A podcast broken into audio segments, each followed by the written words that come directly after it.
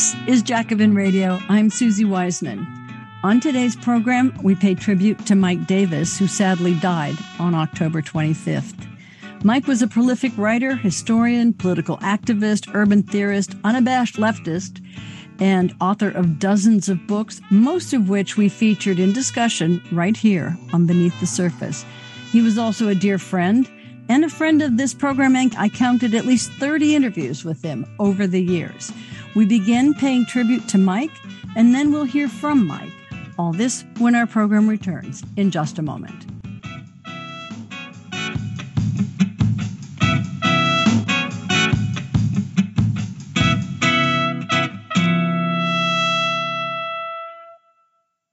This is Jacobin Radio. I'm Susie Weissman. We're going to spend the hour paying tribute to Mike Davis, my dear friend of nearly 50 years. I've lost my dear friend, and the world has lost a voice like no other.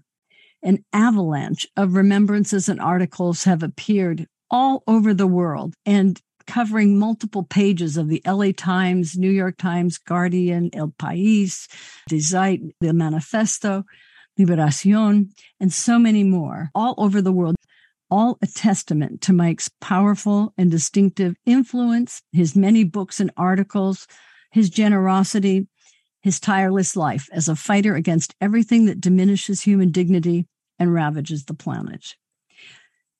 I visited Mike a week ago with Bob Brenner and knew this day was coming. He had been bravely battling a triple whammy of cancers and had run out of steam.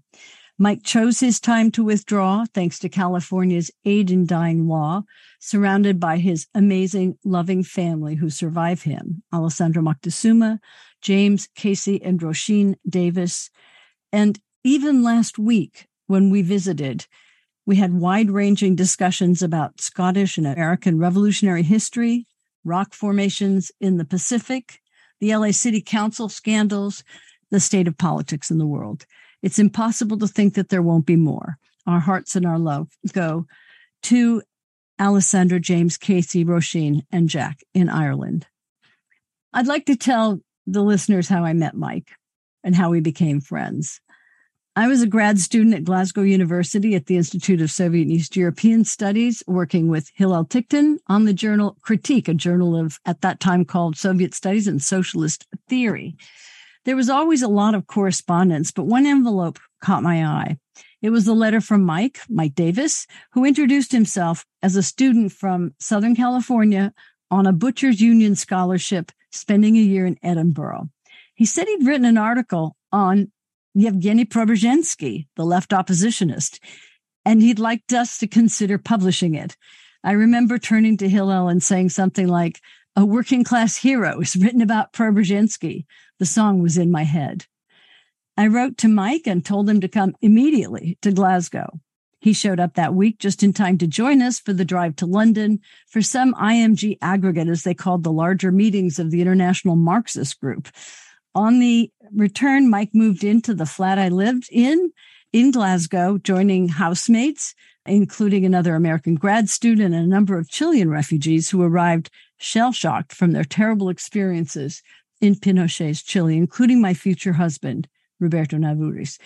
We were all involved in politics, read and discussed incessantly, listened to Chilean revolutionary music, and Mike educated us with his deep understanding of the Irish struggles and many other subjects. Mike was already a runner before the word jogging had entered the vernacular. I couldn't understand why he'd go out each evening in the pouring rain to run three or four miles to the end of our street and back. No one did that. Mike's coordinates were Glasgow, Belfast, and London, where we marched, celebrated the death of Franco with a bottle of Rioja, and again when the U.S. withdrew from Vietnam. By late 1979, we were all living in Los Angeles, and Mike was writing what would become Prisoners of the American Dream. It's too large of a task to distill our friendship into a few words. We were there for each other in all the important events, political and personal. There's much more to tell, but I'm going to cut it short here and just say, quote something that Mike wrote when he was asked about Occupy in 2011. I want to thank my son Eli for pointing this out. Here's Mike. He says, It's true that old radicals like me are quick to declare each new baby the Messiah. But this Occupy Wall Street child has the rainbow signed. I believe that we're seeing the rebirth of the quality that so markedly defined the migrants and strikers of the Great Depression, of my parents' generation, a broad, spontaneous compassion and solidarity based on a dangerously egalitarian ethic. It says, stop and give a hitchhiking family a ride. Never cross a picket line, even when you can't pay the rent. Share your last cigarette with a stranger. Steal milk when your kids have none, and then give half to the little kids next door, what my own mother did repeatedly in 1936. Listen carefully to the profoundly quiet people who have lost everything but their dignity. Cultivate the generosity of the we. What I mean to say, I suppose, is that I'm most impressed by folks who've rallied to defend the occupations despite significant differences in age, in social class, and race. But equally, I adore the gutsy kids who are ready to face the coming winter on freezing streets, just like their homeless sisters and brothers. Rest in peace, Mike Davis. And now we're going to hear from our producer, director, and extraordinary engineer, Melissa Figueroa. Melissa was really around to record so many of the interviews that I did with Mike. Maybe not way back to, I think, when I started interviewing him in 1986, I think was the first year when we did it on Prisoners of the American Dream. But Melissa came on board at what, 20 years ago, something like that. And she became a fan, let's say, or an admirer. And Mike influenced her in ways that she's going to tell you about. Melissa Figueroa has written a beautiful tribute and here's Melissa.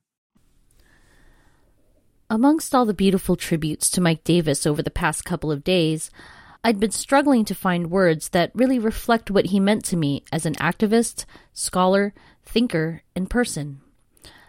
I only interacted with him a few times, all amazing moments, but he'd been kind of like a planet X to me, a distant center of gravity that fundamentally shaped my orbit and who I'd become. Much of my trajectory as all of the above has been molded by the brilliant people who were his friends and comrades, kind of like a two degrees of Mike Davis. As a baby radical in the late 90s and early 2000s, many of my mentors, Gene Warren and Lisa Lubo in particular, later Susie Weissman and Bob Brenner, and others who had called him friend and comrade for decades, raised me in the tradition of that unique mix of righteous defiance, brilliant genius, fighting spirit, and multicultural joy that is radical LA. The one Mike and Jon Wiener lovingly chronicled in their magisterial work, Set the Night on Fire, LA in the 60s. City of Quartz was a book that made my hometown make sense to me in a way that shaped the poetics of how I saw my entire world, and it cut through the alienation and confusion that made me, all my life, simultaneously love and hate the city and soil that grew me. And then I learned about climate change and peak oil and resource depletion and the planetary crisis facing us, and everything changed. It was the early 2000s. I was with Studies for Global Justice at the time, a Marxist study group collective, and we created the Converging Storms curriculum that brought together the crises of climate, capitalism, and fossil fuels so early in the game that when we took a lot of heat for doomsaying in a world that was already so caught up with more traditional social struggles. But it lit a fire in me to learn about it, to go back to school and get rigorous about our ecological realities. But at the time, I didn't know what kind of major I could take to really get at the questions I wanted to look into. That's when Sean Guillory, another person in the collective, said to me, Why don't you try geography? I laughed, like, what, like maps and stuff? But that's when I learned the term political ecology, which led me to more of Mike's books Ecology of Fear, Late Victorian Holocausts, Planet of Slums, Magical Urbanism. I read everything I could get my hands on, and that was it. I couldn't think about anything else. Pursuing this field at UCLA and Berkeley, I found more teachers, more two degrees of Mike Davis people, like Susanna Hecht and Dick Walker, who imprinted upon me more of Mike's work and perspective that is now so fundamental to my thinking about urbanism and ecology and environmental justice that it's like breathing. And then, when I couldn't be in academia anymore, remembering that he too was an ABD, an all but dissertation, a PhD who never finished the requirements, and yet still had so much impact on the body of knowledge that set people on the path of liberation and justice. That helped me feel better about going my own way. Mike was also one of the rare people for whom my fangirl dreams were actually kind of fulfilled. I had always wanted to just have one deep, deep conversation with him about California political ecology. And I did, right here on this show, on an incredible roundtable with Susie Weissman and Ali Meders-Knight. I always wanted to write about LA like him, at least with the perspective that was instilled in me by his work and his friends, to at least attempt the method and the depth of analysis and humanity and apply it to the communities I knew and loved. And I did, with yet another two degrees of Mike Davis person, Rob Wallace, and the fantastic neighborhoods team at Pandemic Research for the People. And it's up at prepthepeople.net. The article, as Rob described, walked the Davis path of molecular hill and socio-political dale. And I know at least he read it. Mike Davis wasn't just an author or theorist. He shaped a whole ecosystem of consciousness that has influenced multiple generations of thinkers and writers and theorists, as well as changemakers and fighters and organic intellectuals and just people who know things are wrong and we must fight to make it right. He is an ancestor now, and I'd like to think he's somewhere with Jean and Lisa and all the friends waiting for him in the spirit world, laughing about how Marxists don't believe in the afterlife. And like an ancestor, we honor him by carrying his stories and wisdom for generations to come, guiding our thoughts and actions, encouraging us to think, love, and fight as we continue the struggle to get free. Mike Davis, presente.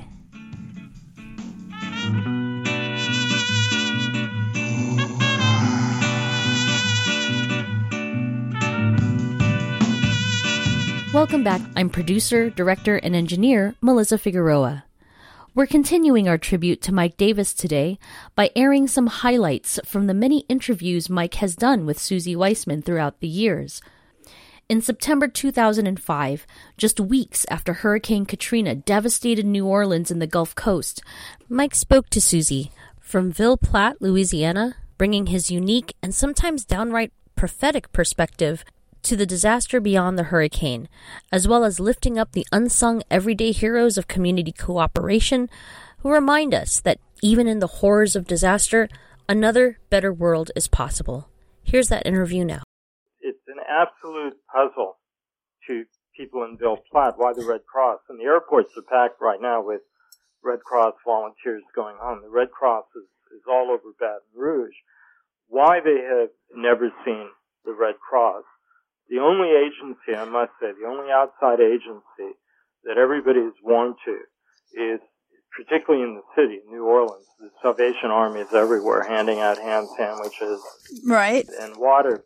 But when I went to the refugee center, and I'm sorry, I shouldn't use that word. And I it's okay. use the word evacuate because in Ville Platte, people talk about our company they talk about their guests. They don't talk about refugees or evacuees. They talk about company. And the people who've come there, whether they come from the lower ninth ward or whether they come from white suburbs or Texas, are treated exactly like company. And I must tell you that the main danger in facing Hurricane Rita in Ville Platte was the danger of overeating all the hurricane gumbo and jambalaya that was dished out. but I spoke to Jennifer Vidrine. Jennifer is a woman even slept for two days when I talked to her. She's a black Creole, one of the community leaders in Ville Platte, and, and has the most gorgeous smile in all of Louisiana. And I asked her about, what's the secret of your leadership down here? How do you make decisions and how do you organize? And she just laughed at me and she says, we don't have leadership. We don't have this, you know, decision making.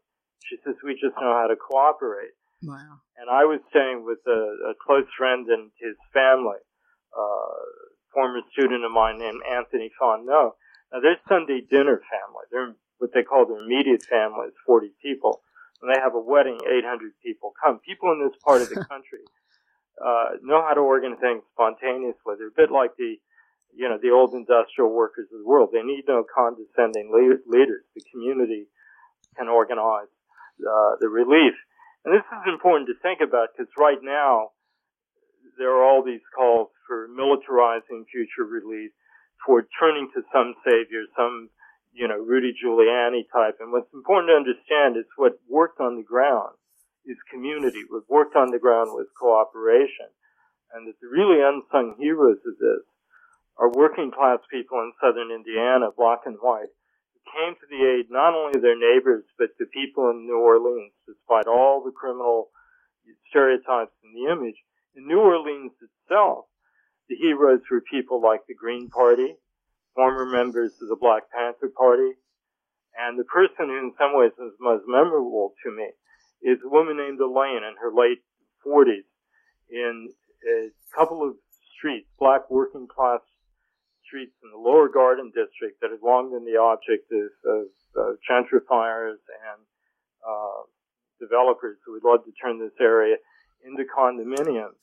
And she saved several dozen people. She literally built an ark in her front yard, turned her, her driveway into an outdoor uh, living room, marched across the city looking for ice to store the insulin of a diabetic neighbor, and kept several dozen people together despite incredible uh, police harassment.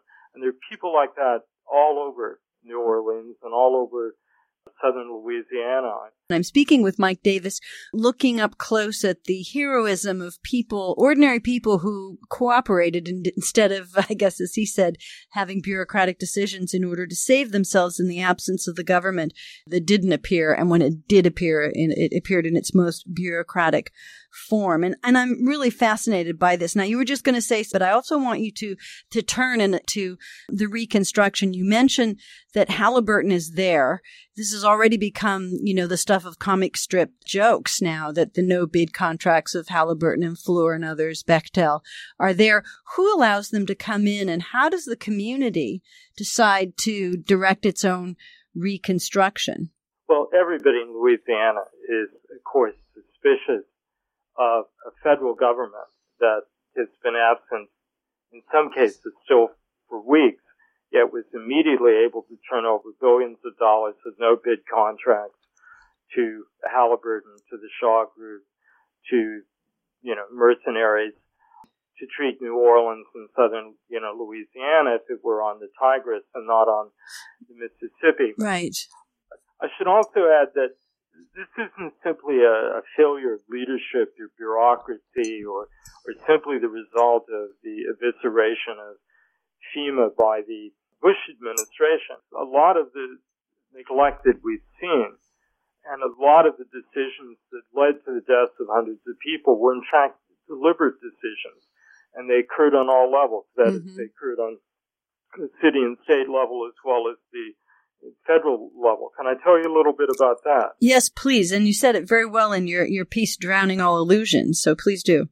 Well, I mean, for instance, there were 350 city buses parked in New Orleans, uh, where they ended up actually being flooded, you know, parked out on, on the levee. 350 city buses and 250 drivers. This isn't counting hundreds of school buses. And of course, everybody wonders why those buses weren't used to evacuate people from the city. In fact, many people, local people, tried to hotwire the buses. A few got out, others are, are scattered all over the city, piled up against trees. We sometimes forget New Orleans has an Amtrak station. Remember the famous yeah. song, City of New Orleans?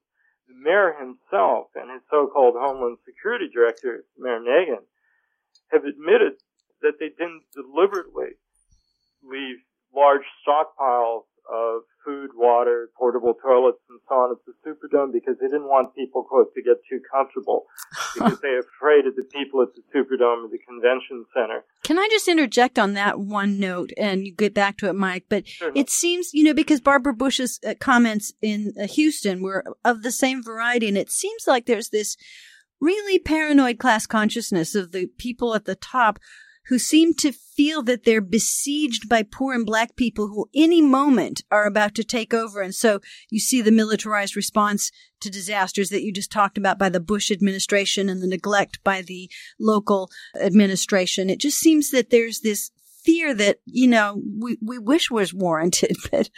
Well, and it was an automatic smear. It happened before there was any real confirmed evidence that this, you know, this anarchy, this zombie-like violence that George Romero has seen in downtown right. Orleans was taking place. The Times Picayune, mm-hmm. which is the daily paper in New Orleans, this afternoon came out with a breaking story that they've now identified a, a single potential victim of homicide in the convention center and the Superdome. At one point, they were talking about, you know, dozens of people being murdered and. Nobody was murdered in the Superdome that died of natural causes or one overdose and a suicide. There's one potential murder in the convention center. These, you know, frightening scenes of a city under the rule of marauding street gangs, which contributed to the fact that there were so much police brutality and overreaction by the troops who were sent in, in the city is in large part, you know, urban myth. But, but did they congratulate? Is there any sense that at any level of government there's some you know, let's say awe at the ability of uh, people like the heroes in uh, Ville Platte that you mentioned who are able to pull together, cooperate, and organize on the ground and do what the government hasn't done. After all, you could call that a vindication of of the government's own ethos of well, letting people. It's certainly a vindication of blue collar people. It's certainly a vindication of the grassroots and participatory democracy. But the point is that nothing is more feared at this moment than democratic participation in the reconstruction efforts and the rebuilding of the city, which will be the rebuilding on the basis of its of its planned shrinkage. One of the most sinister and disturbing things right now in, in New Orleans or in Baton Rouge or wherever you go is the universal acceptance that a city that a month ago was 70% black will become 50% black in the future. That 50 to 150,000 of its residents will never return to the city. The bigger point is this, that everybody is rushing to this region, not just to New Orleans, but to the whole Gulf Coast. And they're mm-hmm. bringing all kinds of visions and pie dreams and utopias. Everything from the most sinister master plans for turning Las Vegas into a, theme park caricature of itself to all kinds of well-meaning designs for new urbanism. But none of this means anything, and in my mind, none of it should be supported until the fundamental principle is established. You know, the people of New Orleans and southern Louisiana have to choose their own destiny. There can't be any master planning or reconstruction without their participation, particularly because what's being talked about is the abandonment of whole neighborhoods, the planned shrinkage of the city. Now, one of the big issues is the city has an election in, in February. Will the people who are dispersed across the country, will they be given absentee ballots? Will they vote? And do they I even know where they are? I think your listeners probably know that the, the political calculus here is quite extraordinary. Louisiana is the state where black Democratic voters in New Orleans often hold the balance of power in state elections. Senate elections, in particular, are very close. And Karl Rove, who knows the electoral calculus in every single congressional district in the country, realizes that if, say, 10 or 15,000 active black Democrats did not return to New Orleans, then Louisiana changes from a pink state into a solidly red state like Mississippi. There is a very broad consensus amongst different elites, including elites who normally don't get along and who will fight over the details of Reconstruction, that the expulsion of 100 to 150,000 poor African Americans from New Orleans is a good thing. And this is the ethnic cleansing that we have to fight against. And we have to insist on the right of everybody who lived in New Orleans before this disaster and all the people in, in the rural southern Louisiana to be able to make these decisions, to be the participants in rebuilding. The idea of appointing, you know, reconstruction czars or committees of 12 or you know, uh, fountainhead type architects to head this. Well, let me ask you, Mike Davis, about what uh, people on the ground, the heroes that you've talked about, have to say about being able to exert some sort of influence. We've seen, of course, the formation of the Community Labor United, who've come up with a series of demands, including the right of return and allowing local people to be in charge of reconstruction and having their voice in how it will be rebuilt. How do you see this becoming large enough to have some impact? The point is that people on the ground are weakened because the city, in, in my opinion, has been kept closed, artificially closed too long, discouraging people's return. People are dispersed. And what is absolutely vital is for labor and for the Black Congressional Caucus, for traditional civil rights groups to weigh in and support the demands that have been, you know, raised by the grassroots people in New Orleans that the longer the city is closed, the more control that the city's old and new elites can exercise over reconstruction, the more difficult it will become to organize against the, this master planning of the city that will take place at some point. And this is another reason why I have to be cautious, even with well-meaning people like the so-called new urbanists, Andres Duany, architects who want to come in with with visions that are glittering utopian right. New Orleans. The point is, people in Louisiana know how to live well. all they need are, you know, jobs and some resources. They all can teach us a lot about what it means to to live well and to put values of community and friendship and family ahead of acquisitive individualism. Not to mention good music and good food. Absolutely.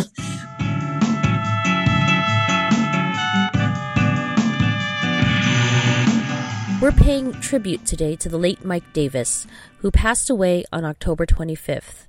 We honor his life and work by bringing you some highlights from the many interviews Mike has done with Susie Weissman throughout the years. We go now from Hurricane Katrina and the Gulf Coast in 2005 to the fires in California, a subject for which Mike Davis was especially known for his prophetic insight. Ever since his 1995 essay, The Case for Letting Malibu Burn shocked the mainstream public. He was pilloried in the press at the time of the article's publication, which, looking back from today's wildfire ravaged California in 2022, was a very prescient wake up call about the perils of capitalist development in the heart of fire country. We bring you highlights from two interviews with Mike Davis on the subject. First, from 2007, as Southern California was reeling from the devastating fires, and then in 2020, as even more deadly and destructive fires burn throughout the state, in a roundtable with myself and Native traditional practitioner Ali Meders Knight. Here's Mike Davis on the fires then and now.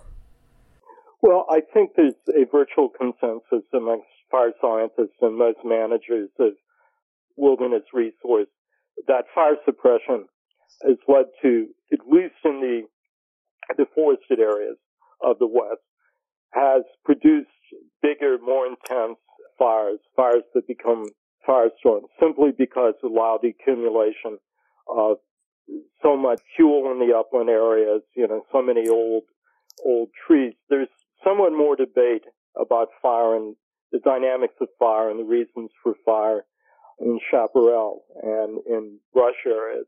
Although Richard Minnich, who's one of the outstanding authorities on California wildfire, has argued very eloquently for years in illustrating his, his points with satellite photographs of the border that in Baja California, which is something like the natural mm. or pre-European fire regime in Southern California, you don't get large fires. You have a quilt work of, of chaparral of different ages and, you know, burning in smaller fires.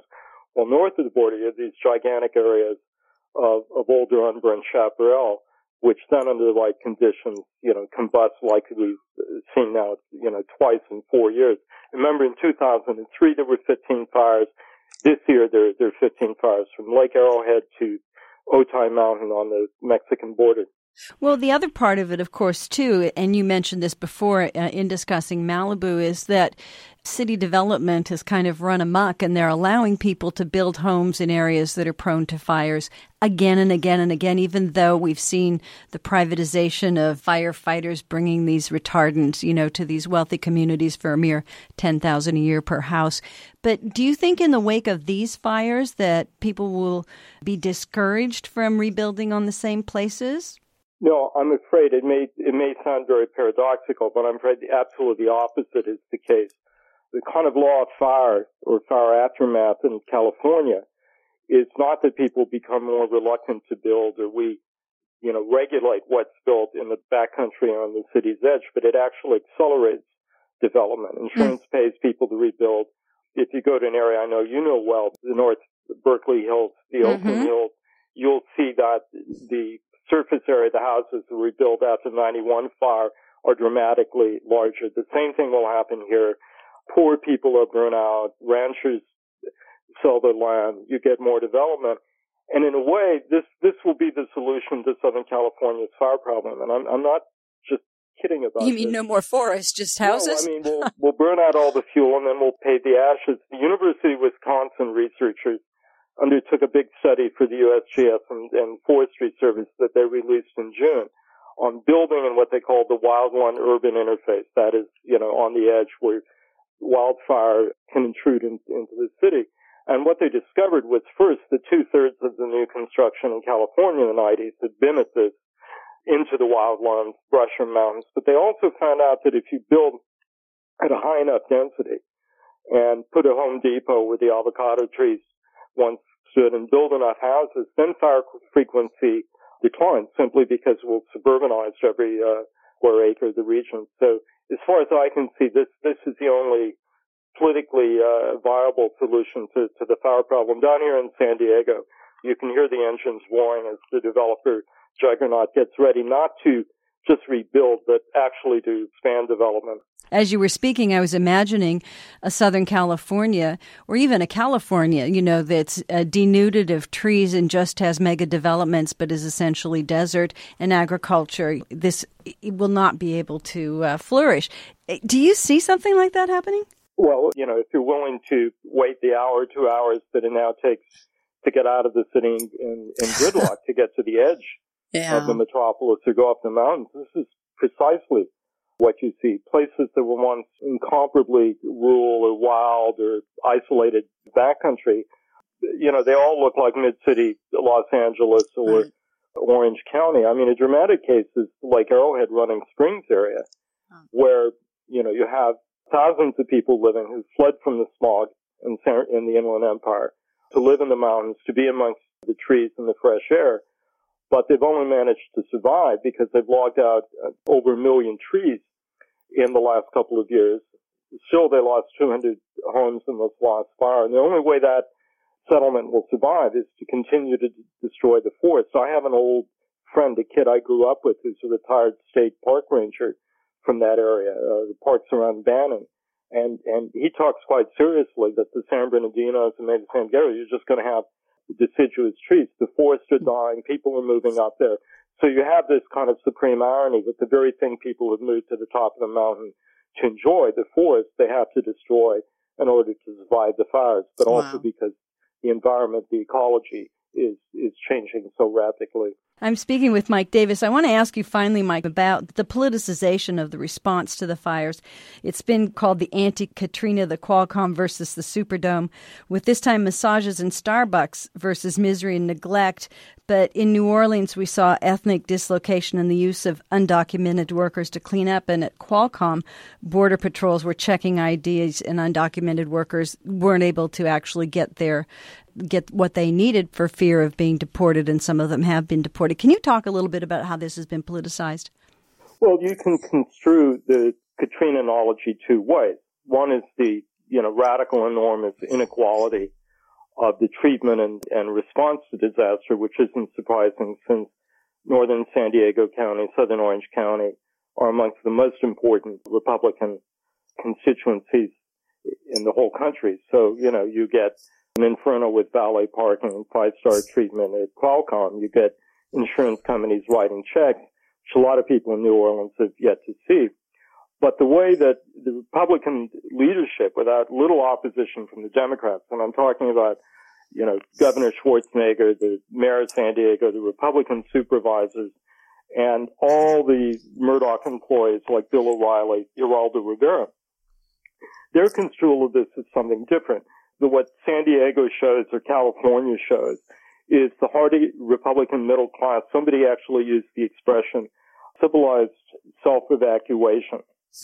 And this is assumed, I mean, just in, you know, obviously racist cast. And quite frankly, if you read the San Diego paper, our monopoly paper here, the Union Tribune, for all the aspersions and bad names that Ray Nagin's being called in the paper, you'd think he was somehow involved in the California fires. In other words, it turned it into a, a campaign rally, a celebration of Republican values. The very same politicians that are responsible for the miserable level of manning or staffing in the fire departments here that have rejected the grand jury's call to create a county fire department and have refused to regulate growth are pinning medals on their chests.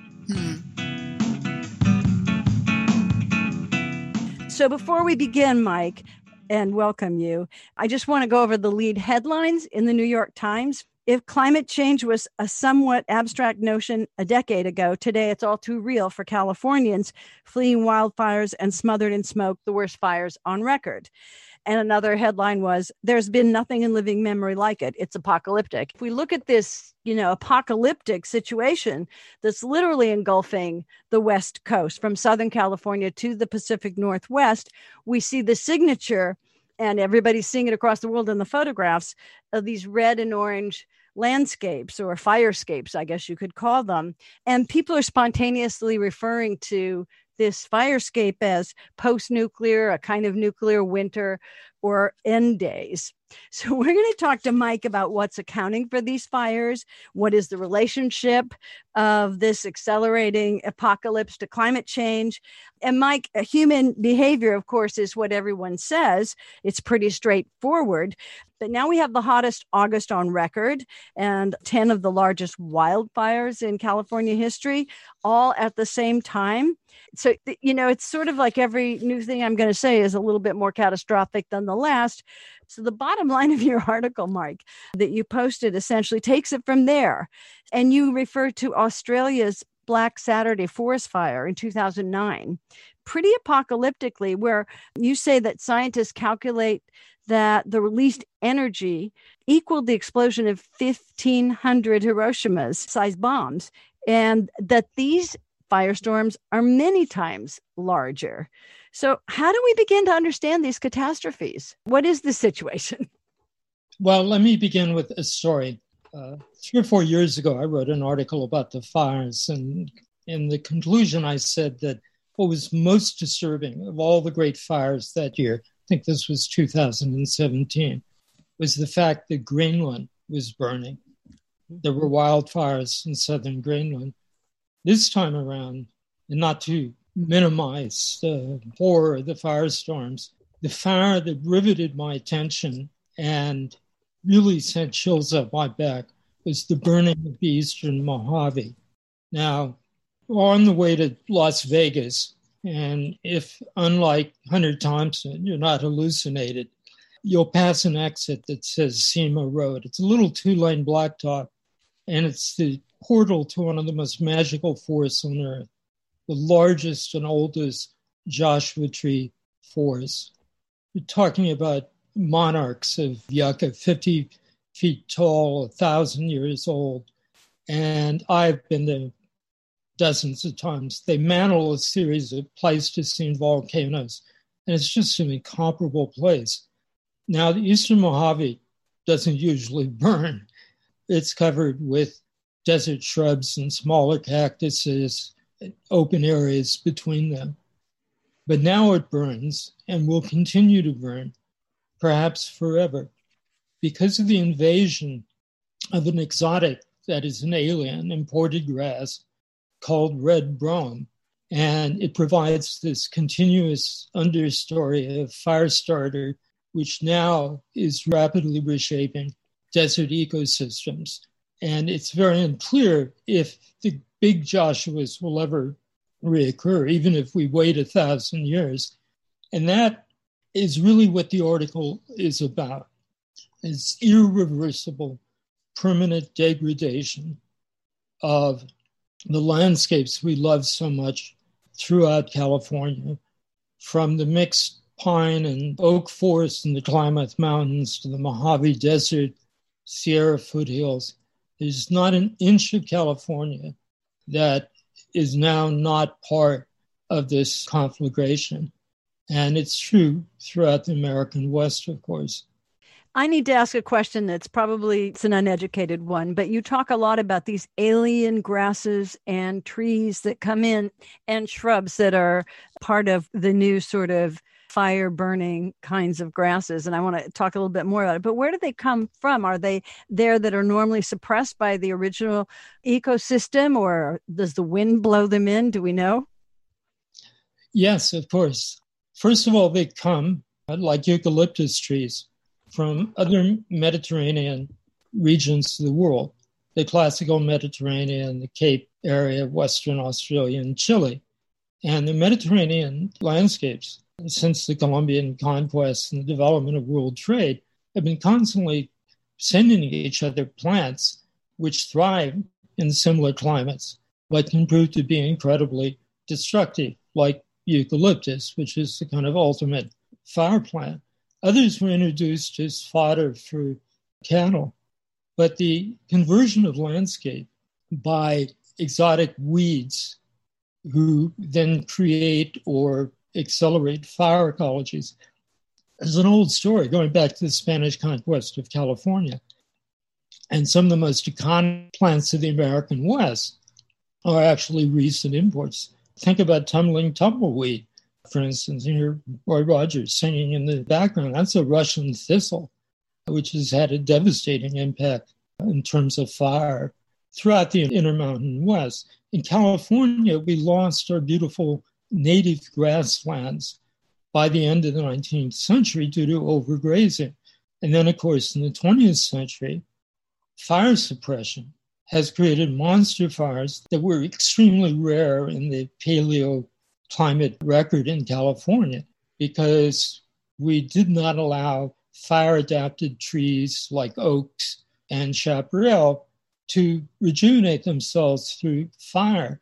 And you ended up with these immense acreages of unburnt, old, often biologically sterile plants just waiting to explode in fires. And when you have an extreme fire in a habitat where plants are fire adapted, in fact, it thrived through small scale burning. It can permanently change the balance of plants, the balance of soil chemicals, but above all, it's the frequency of large fires now. What were considered anomalous events in 2003, 2008 are now annual events.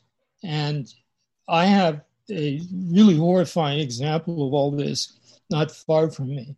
Cuyamaca State Park. My childhood, and endless days spent hiking and fishing in the park, and it contains a, an unusual tree that it's the only uh, location for this species. Now, it burnt in the 2000s. It's never drawn back, despite heroic efforts by the park managers to replant pines and conifers. It's not recovered. What has flourished are these invasive grasses and shrubs. If anybody's wondering what these things look like, it's not a brome, but it's equally excellent fire starter. Every spring now, our hills eternally turn gold, bright yellow. Okay, that's black mustard. It's spread absolutely everywhere. And once these take hold, they're almost ineradicable. What you need to do burning unless you do it every six months doesn't really help because they're fire, you know, they live on fire.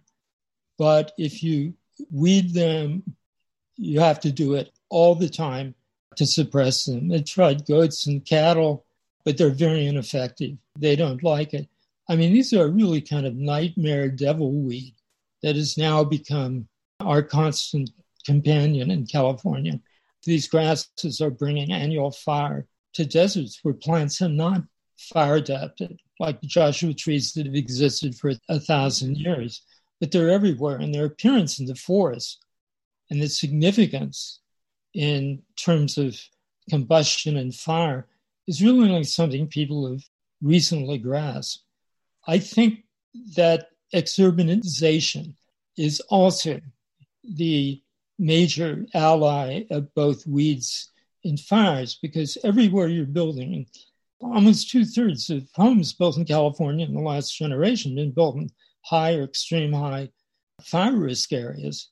Uh, San Diego County has 60,000 homes already in the pipeline, built in you know the most flammable landscapes imaginable. But what happens then is through road building and land clearance, you make way for the weeds. People on their view lots worry about fire, so they clear all the chaparral or brush away. Then the grasses come, and they don't realize they've actually made their situation worse. This is what a botanical counter revolution looks like. This segment is really taking us from Southern California to Northern California, from San Diego, LA County, literally up through the Bay Area and Butte counties with Ali Meders Knight. Just to begin, the climate change and the changes in the ecosystem that it's brought is already beginning to drastically affect our lives, as I've just said in California. But from the perspective of indigenous peoples, which we're going to get into, being here for at least 10,000 years, or longer. The change began a long time ago with colonization, and especially here in California, the gold rush, the genocide of indigenous peoples, and also plays a major factor in setting the stage for mega fires. We're finally seeing articles everywhere looking at alternative traditions of land management, highlighting especially indigenous methods. So Ali Meders Knight joins us. She is a member of the Mechoopda Indian tribe. Uh, she's the mother of five, a traditional basket weaver based in Chico. And she's also working to form partnerships for federal forest stewardship, contracting, and tribal forestry programs. And she's been a traditional ecological knowledge practitioner, that's TEK, for more than 20 years, collaborating on environmental education and land Restoration Project, and she's the founder of the Chico Traditional Ecological Stewardship Program. And you can read about her work in Chico and Butte County. And wait for it, here's the website tekchico.org. I know you're in Butte County, where two of the most devastating wildfires in California history have hit just in the last two years. Trump says that, of course, famously and ignorantly, that wildfires are a result of poor forest management. And he blames California not understanding that it's federal land and that he calls for people to rake the forest comically, but perhaps address Ali Meders Knight, that attitude. What does, uh, say, Trump's idea forest management, how does that differ from what you're suggesting? Well, there's definitely a difference of how you, and we've kind of really got a good idea now of like combating invasive species in California. And to get that, it's saying I'm living in like second gen, third generation apocalyptic California. You know, welcome to the show.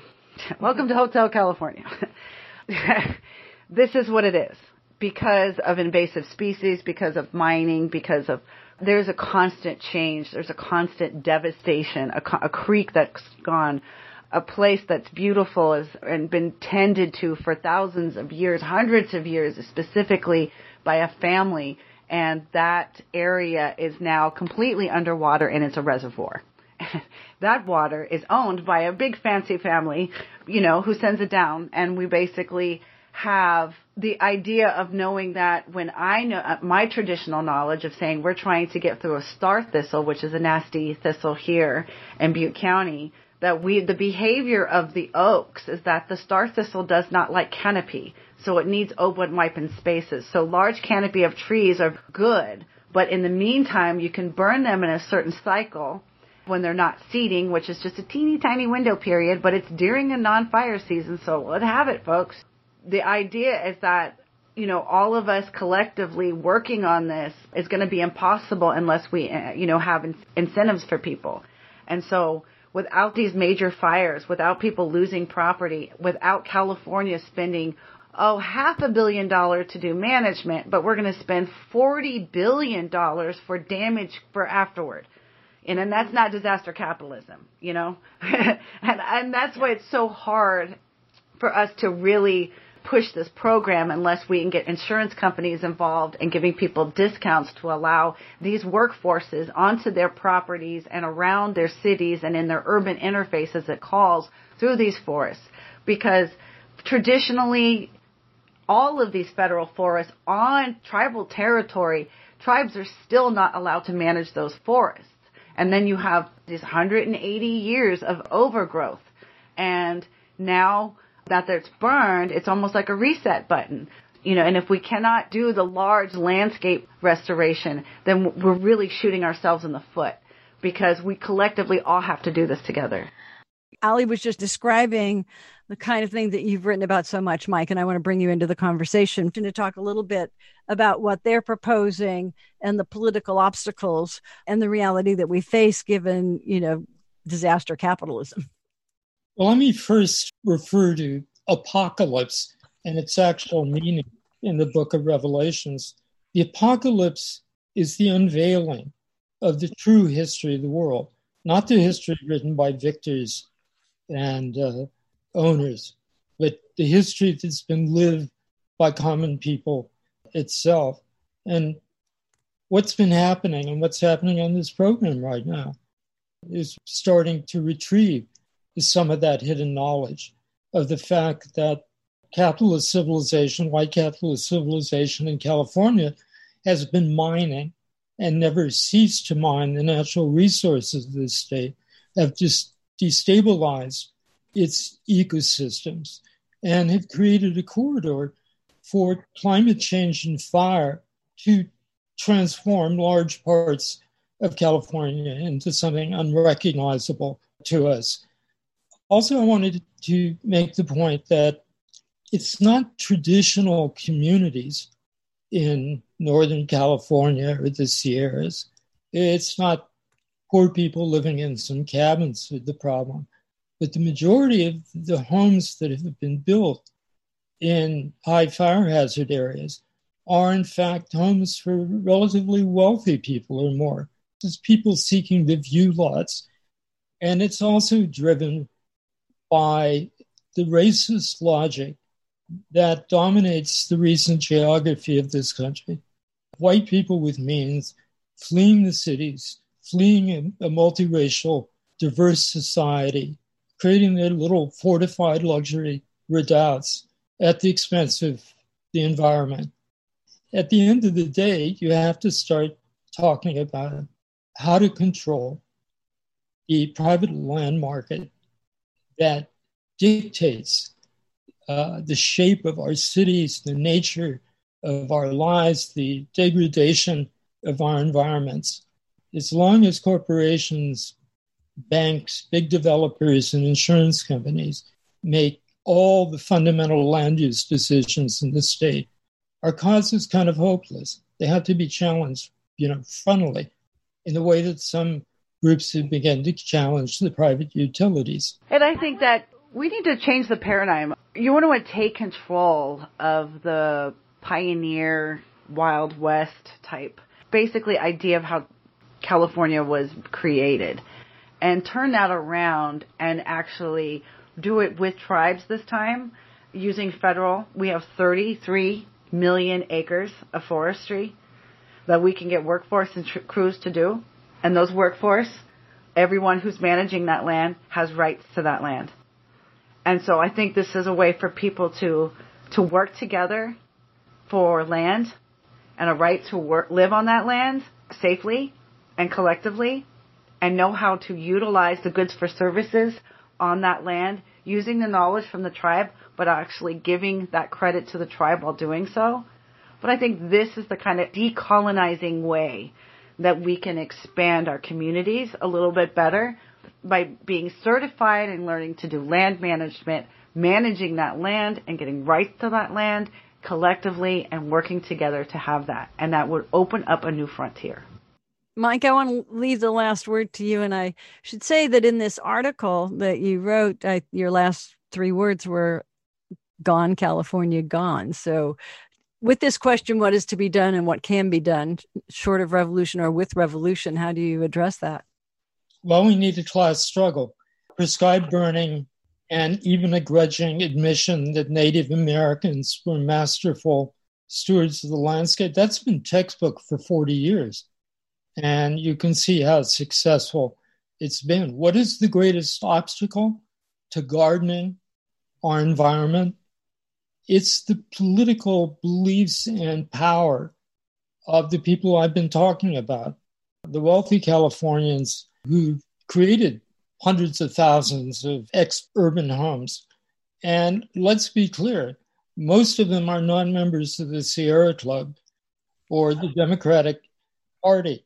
And they're violently opposed to it. I mean, in San Diego, it's absolutely crazy. After the great fires in 2003, 2007, even people in East County voted down a small tax measure to hire more firefighters. They live in this illusion of total autonomy, and total sovereignty over everything.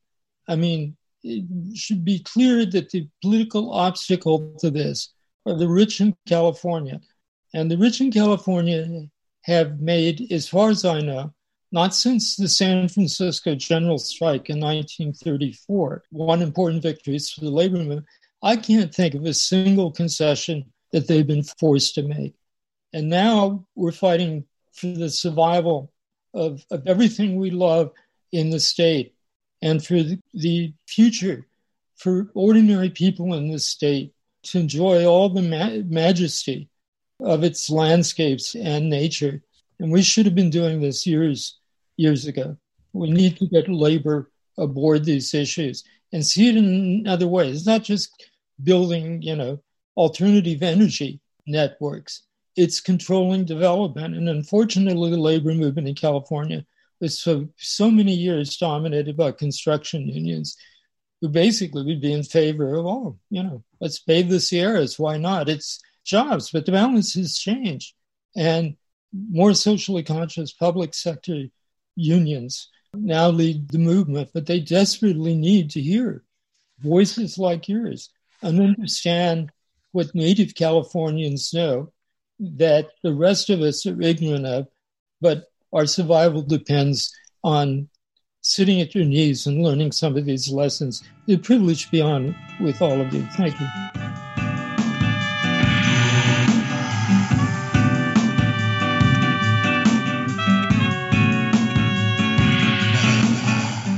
Continue our tribute to Mike Davis, who died on October 25th an interview with Mike Davis from March 22nd, 2020, just at the beginning of the COVID lockdown.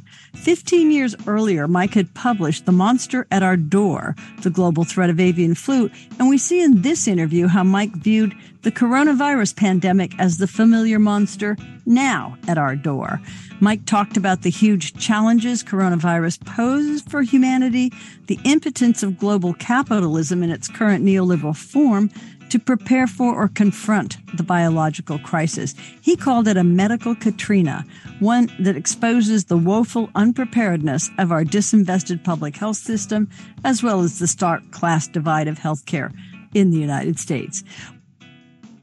Today, we're going to begin with writer, Marxist environmentalist, and urban theorist Mike Davis, whose writings on the COVID 19 pandemic in Jacobin, The Nation, in these times are circulating widely. 15 years ago, Mike published The Monster at Our Door the global threat of avian flu, and he sees the coronavirus and this pandemic or plague as the familiar monster now at our door.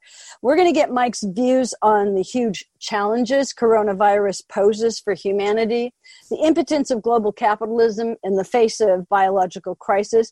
And Mike writes that this medical Katrina exposes the woeful unpreparedness of our disinvested public health system, as well as the stark class divide of healthcare in the United States.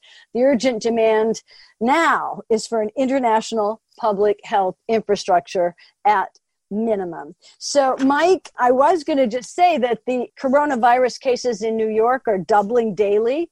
And in California, the governor's ordered all residents to shelter in place, warning that 56% of the population could get the virus, which means probably something like 25 million people.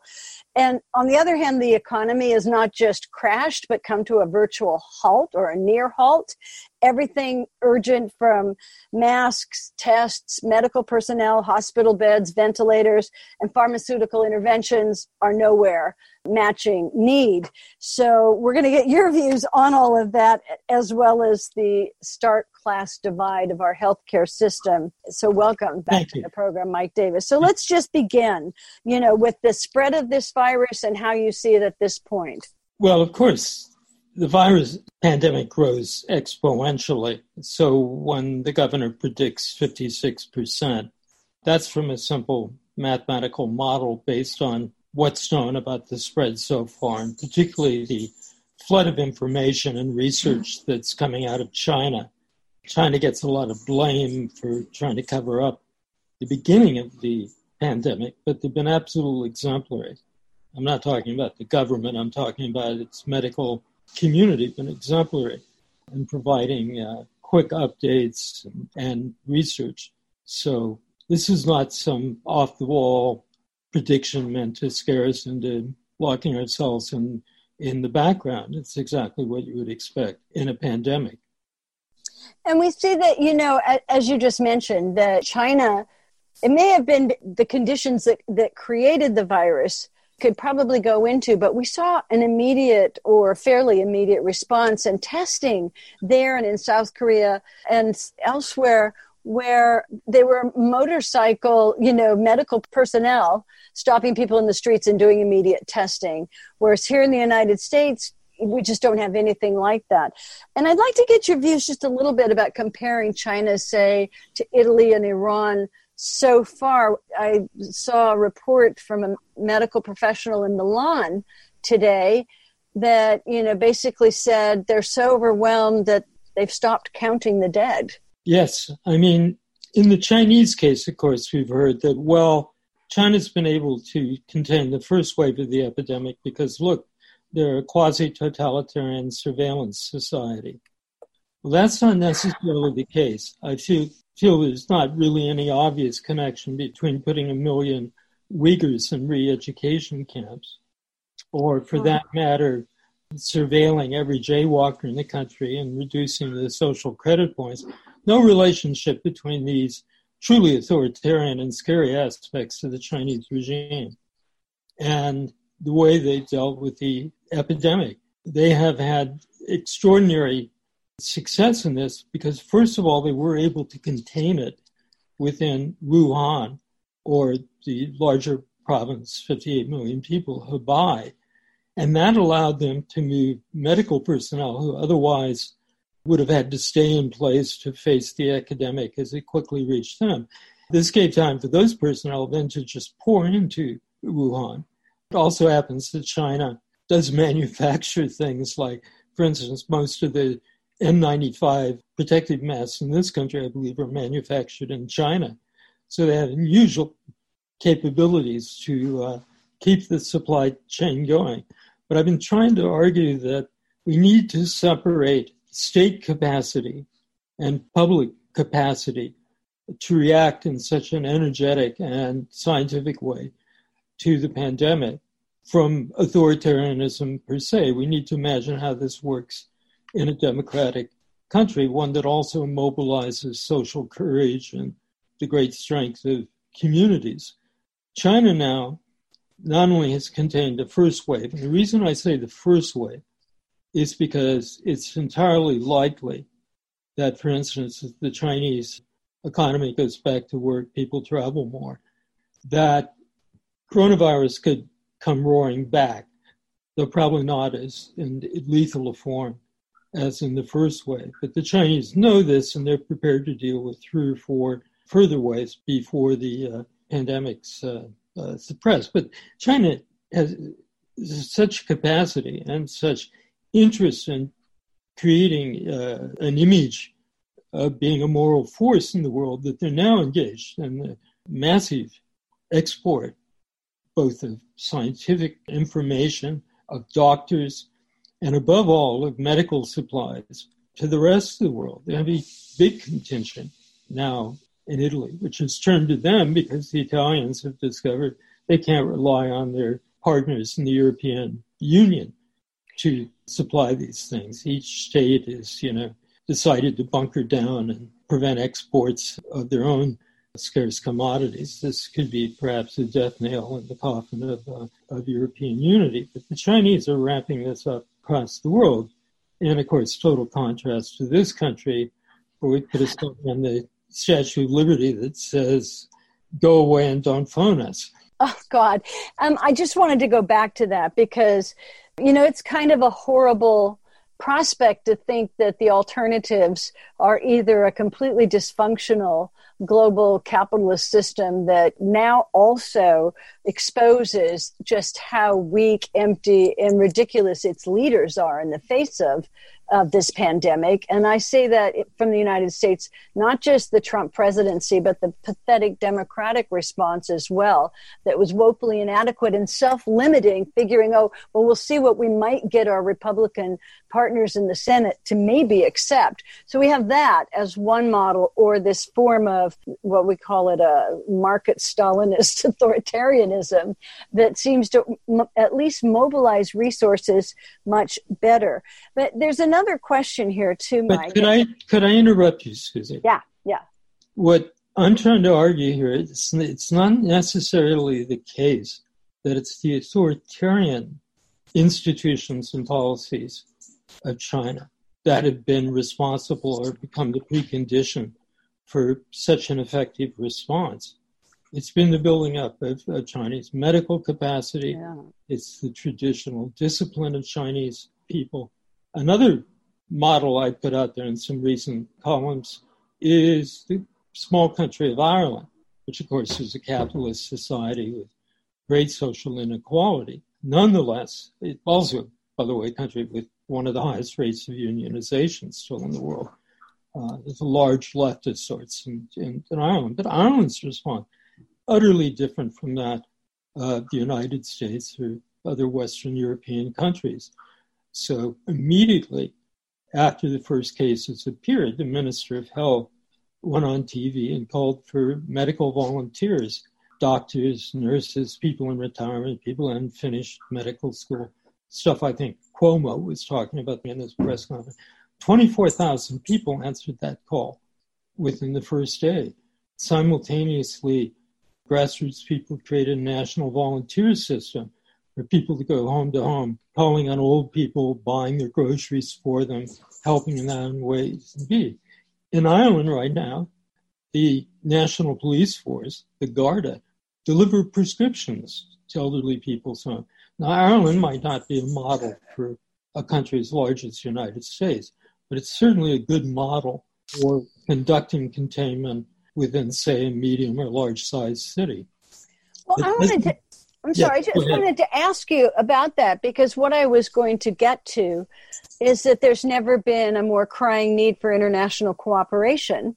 And since China was first and then is now has apparently flattened the curve, as they say, it seems that there's a lot to learn from it and use from it. And yet, even on the question of testing, the U.S. wants to develop its own tests, and because we have many states, the states themselves are developing their own tests, and it may even get down to hospitals individually developing tests.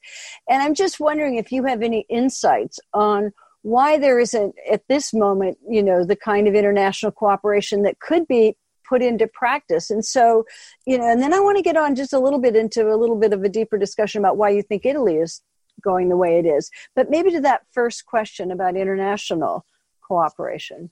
Well, we face the most serious crisis possible international solidarity as so many wealthy countries hoard all their medical supplies and uh, you know resources for use on themselves which is not even the best course to pursue on a basis of you know maximum benefit for the the countries involved. I mean, the kind of collapse of coordination and resource sharing and emergency production of supplies in Europe is pretty shocking when you look at it.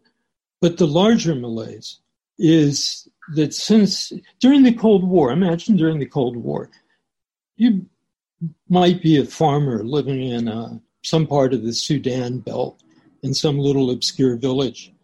Well, during the Cold War, each superpower had an interest in knowing were you going to vote for the communists? Were you going to support the United States? Were you going to embrace five year plans? Were you going to uh, open a McDonald's? You know, instead. In other words, the Cold War was inclusive of all humanity in the sense that there wasn't an inch of ground or a person on earth who wasn't contested by the two systems. When the Cold War ended, this disappeared in literally 24 hours. Big parts of the earth, huge numbers of poor people around the planet, there's surplus to the labor requirements of the global economy. They've lost their geopolitical importance. So, in a sense, they've been already triaged and put in the hopeless category. They're not valuable to us anymore, so we don't care really very much whether we live or die. Uh, so we've adopted what are essentially exclusionary rhetoric and then backed it up with building walls excluding migrants, even when that's an idiotic policy, because, for instance, Italy were the oldest population, second oldest population on the planet after Japan, is 23% of the population over 65 as compared to 3% in West Africa. In Italy, there's actually a huge labor shortage, as there is in all geriatric and near geriatric countries, for one thing. You know, they need large supplies of young workers to take care of, of old people. They need migrants. But instead, they've chosen to, you know, let them drown in the, the Mediterranean, beat them up, put them in camps. We have closed off the exits to a big part of the world and as they're forced to leave the land or flee their native region because of droughts and crop failure, disease, or you know fascist local political systems, they have nowhere to go. They're kind of like the homeless in California. It's entirely legal to be homeless, yeah. but because of all the uh, local municipal regulations against camping or sleeping out, outdoors, you can be homeless only if you're standing still walking down the street. Otherwise, you don't have a single inch of ground where you can conduct any of your necessary physical activities. And this is what we've done to a very large minority of, of humanity. So the stark choice before us is if we continue down this path, we basically condemned a quarter of a billion people, half a billion people, almost to certain death over the next generation. Now, this has been framed that this way by the United Nations for years. It's framed as a question of the survival of the poorest by the current Argentine soccer fan who lives in a big house in Rome. But the American left has dropped the ball. I mean, in the 60s, I mean, there were a lot of problems with our generation, but in the 60s, we were above all internationalists, yeah. willing to take make the sacrifices and, and the risks for that. Internationalism is in short supply in the progressive movement and in the uh, socialist left per se. I love Bernie Sanders, but has he ever talked about the world poor? Is he talking now about transferring medical aid? I mean, we should be fighting that as we ramp up production of these lifeline supplies that are missing, as we ramp them up to eventually meet our needs, that we keep producing more and more. So, like the Chinese, we can do our bit in dealing with the medical emergencies as coronavirus turns into a, a, a firestorm, for instance, in sub Saharan Africa. I'm speaking with Mike Davis, the urban theorist whose book, The Monster at Our Door, The Global Threat of Avian Flu, written all the way back in 2005, perhaps couldn't be more apropos for the coronavirus pandemic that we're all facing right now. And Mike, as you were speaking, I was thinking about which monster is the one that's really at our door. Is it the coronavirus or is it, you know, you just talked about all of the policy weaknesses uh, worldwide, especially this uh, racism and anti immigrant sentiment that doesn't see uh, immigrants as sort of the key to the future health of the economy in the world as labor. And in your article that appeared in Jacobin in these times, The Nation, in different places in different ways, you talk about this as a medical Katrina. Maybe you could just dwell a little bit on that before we talk about, you know, not just the unpreparedness, but what might be instead. Well, our governments have opened the door not only to these novel and emergent diseases, but to all the old plagues uh, from the past. Let me dwell on, focus on two things. First of all, of course, is that since the Reagan administration, when private hospitals were allowed to start getting rid of hospital beds, eliminating 20% of the hospital beds in America because they were following the Harvard Business School logic of just in time inventory and wanted to raise capacities to 90%, leaving absolutely no surplus for surges in disease. We've done everything to downsize and reduce our capacities to respond to a pandemic.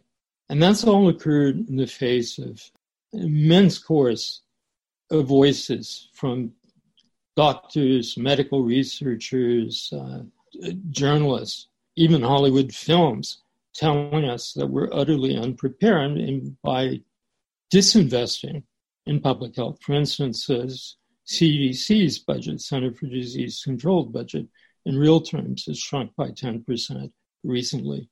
By disinvesting in medical preparedness the very time that everybody is warning us, as did a group of formal White House advisors who briefed President Trump on the imminent threat of avian flu by disinvesting in our public health defenses. The obvious has happened, the predictable has happened. But there's a second area we need to focus on, and that is that big pharma has abdicated totally the field of research and development of new antivirals and new antibiotics the people who will be stricken, particularly people in my age group with elderly white male with suppressed immune system, be shut into hospitals, overcrowded hospital. They already have raging epidemics of antibiotic resistant bacteria like staph and C. diff and so on, killing 30, 40,000 people a year, making hospitals one of the most dangerous places to be in. Think what that's going to look like for critical cases of, of corona. But it's because big pharma does not find it profitable to produce the medicines upon which human life on this planet survives. It's more profitable to deal with male impotence or produce heart, heart medicines or addictive uh, tranquilizers. After SARS, for instance, when, when SARS, the first SARS outbreak in 2003 occurred, crash program developed a vaccine. In the minute the pandemic was stopped in its tracks, totally forgot about developing a vaccine. Who was the big pharma going to sell it to? So we're being betrayed in the most uh, outrageous way by private pharmaceutical monopolies. We, in order to ensure public health at the most elementary level, big pharma has to be broken up and government has to. The public sector has to move in. I'm not excluding a role for giving contracts to hundreds of young startup firms headed by the kind of Andrew Yangs of the world. You know, fine. government should coordinate it and, if necessary, do the research and development and the production. This was the case a long time ago. During the Second World War, the army was afraid that something like Spanish would return. So they asked some young medical hotshots, including a doctor named Jonas Salk, to develop an influenza vaccine. They did, and the government produced it. He went on to do, you know, other great things. But those two things combined, disinvestment in public health, depending almost entirely on the private sector for the supply lines of, of materials, and big pharma's education of antivirals and antibiotics this is what a perfect storm looks like. And it's been unnecessarily and artificially created. I was just going to say, you know, when Trump got into his press conference and he, you know, said that there was this malaria vaccine that might just work and he struggled to pronounce it, immediately afterwards, the producer of that vaccine in pharmaceuticals doubled its price and then was warned maybe that wasn't a good thing to do. And this is before there's any testing or any. It's, it really reminds me that the other side of this is since the Reagan administration and the image that the Republican Party, you know, represented the sort of father figures who knew best how to manage the economy, you know, has been exposed for the hollowness that it is, and that we're not just ill equipped in public infrastructure, but in public leadership as well. And that sort of begs the question because, you know, on the ground, you're seeing people doing heroic things. Even DSA is shopping for seniors, and other organizations are doing what they can. You know, we're at a at a crisis point in the sense that now more than ever, we need a kind of mass mobilization, but at a time when we can't go out on the streets and be together. So I think in your article, you start to talk about not just the social divide in the disinvestment of public infrastructure, but it begs the question of how we rebuild it quickly now and what kind of demands come in place. And we've already seen that Bernie Sanders has been literally sidelined in this race for presidency. So maybe you could just comment on all of those things. Well, he may have been sidelined by the Democratic establishment as far as the nomination is concerned. Yeah. But he's fighting fit and out there trying to create a, a progressive response to the virus. And it really is all important that the struggle continue on the floor of the Democratic convention. Universal health care, single payer health care must be in the Democratic platform sometimes convention platforms are meaningless, uh, just a bunch of unctuous words to conciliate the defeated uh, constituencies. But as the Christian right showed in 2016, Trump capitulated entirely to them and allowed them to write the platform. The Sanders delegates and all of us shouting outside the convention hall in, uh, or is it in Milwaukee, should be trying to storm the stage during the platform process because an awful lot of people who voted tactically for Biden because they th- believed that he, you know, was more likely to defeat Trump. These people also, I mean, are, are supporters and total converts to healthcare as a human right. So, the, you know, the struggle needs to continue. The other thing is that for years I've been arguing in terms of earthquake preparedness because I've somehow gotten into the small business of writing about disasters in general. that California has this idiotic system where basically we're told to hoard toilet paper and wait to be dug out of the rubble by the professionals. Or in other countries like Japan, people are taught how to help themselves and their neighbors. Uh, I think San Francisco has actually finally adopted a system, something like this, where all the health professionals or people with any kind of necessary or useful expertise in a disaster. Well, uh, the city knows uh, who they are, and those people are networked to respond. And so, what we're doing through these policies is we're doing the absolute opposite of what we should be doing. It's entirely feasible and compatible with social distancing to give large volunteer roles to the public. It's also, in my mind, smacks a little bit of totalitarianism when the pandemic's used as an excuse for totally unnecessary restrictions on individual freedom. I mean, you look at, talk to any doctor and ask them if it's dangerous. Take your dog for a walk, jog in the park, or go out in the hills and go for a hike. Of course it's not. As long as you practice social distancing, this is one of the best things you can be doing right now. People are, in this country, we are faced with a monster of mental depression. Just like 2008 led to thousands of suicides and family breakups and, and, and so on. This is going to be one of the major damages that the pandemic does to ordinary people in this country who are sitting at home, told by Trump to turn on Fox News for the duration. But in fact, they're looking at, you know, their checkbooks, they're looking at the fact, and I'm sure this affects you and me as, as well. My pension was put into a mutual fund, and uh, I don't know. I mean, 30, 40% of it just evaporated.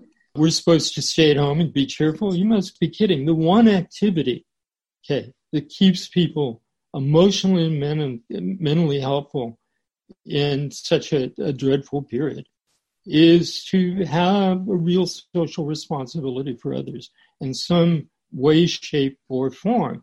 But now they're telling us you can't do anything. It's much like air travel. I mean, things always unnerve me in air travel is you just sit there like baggage.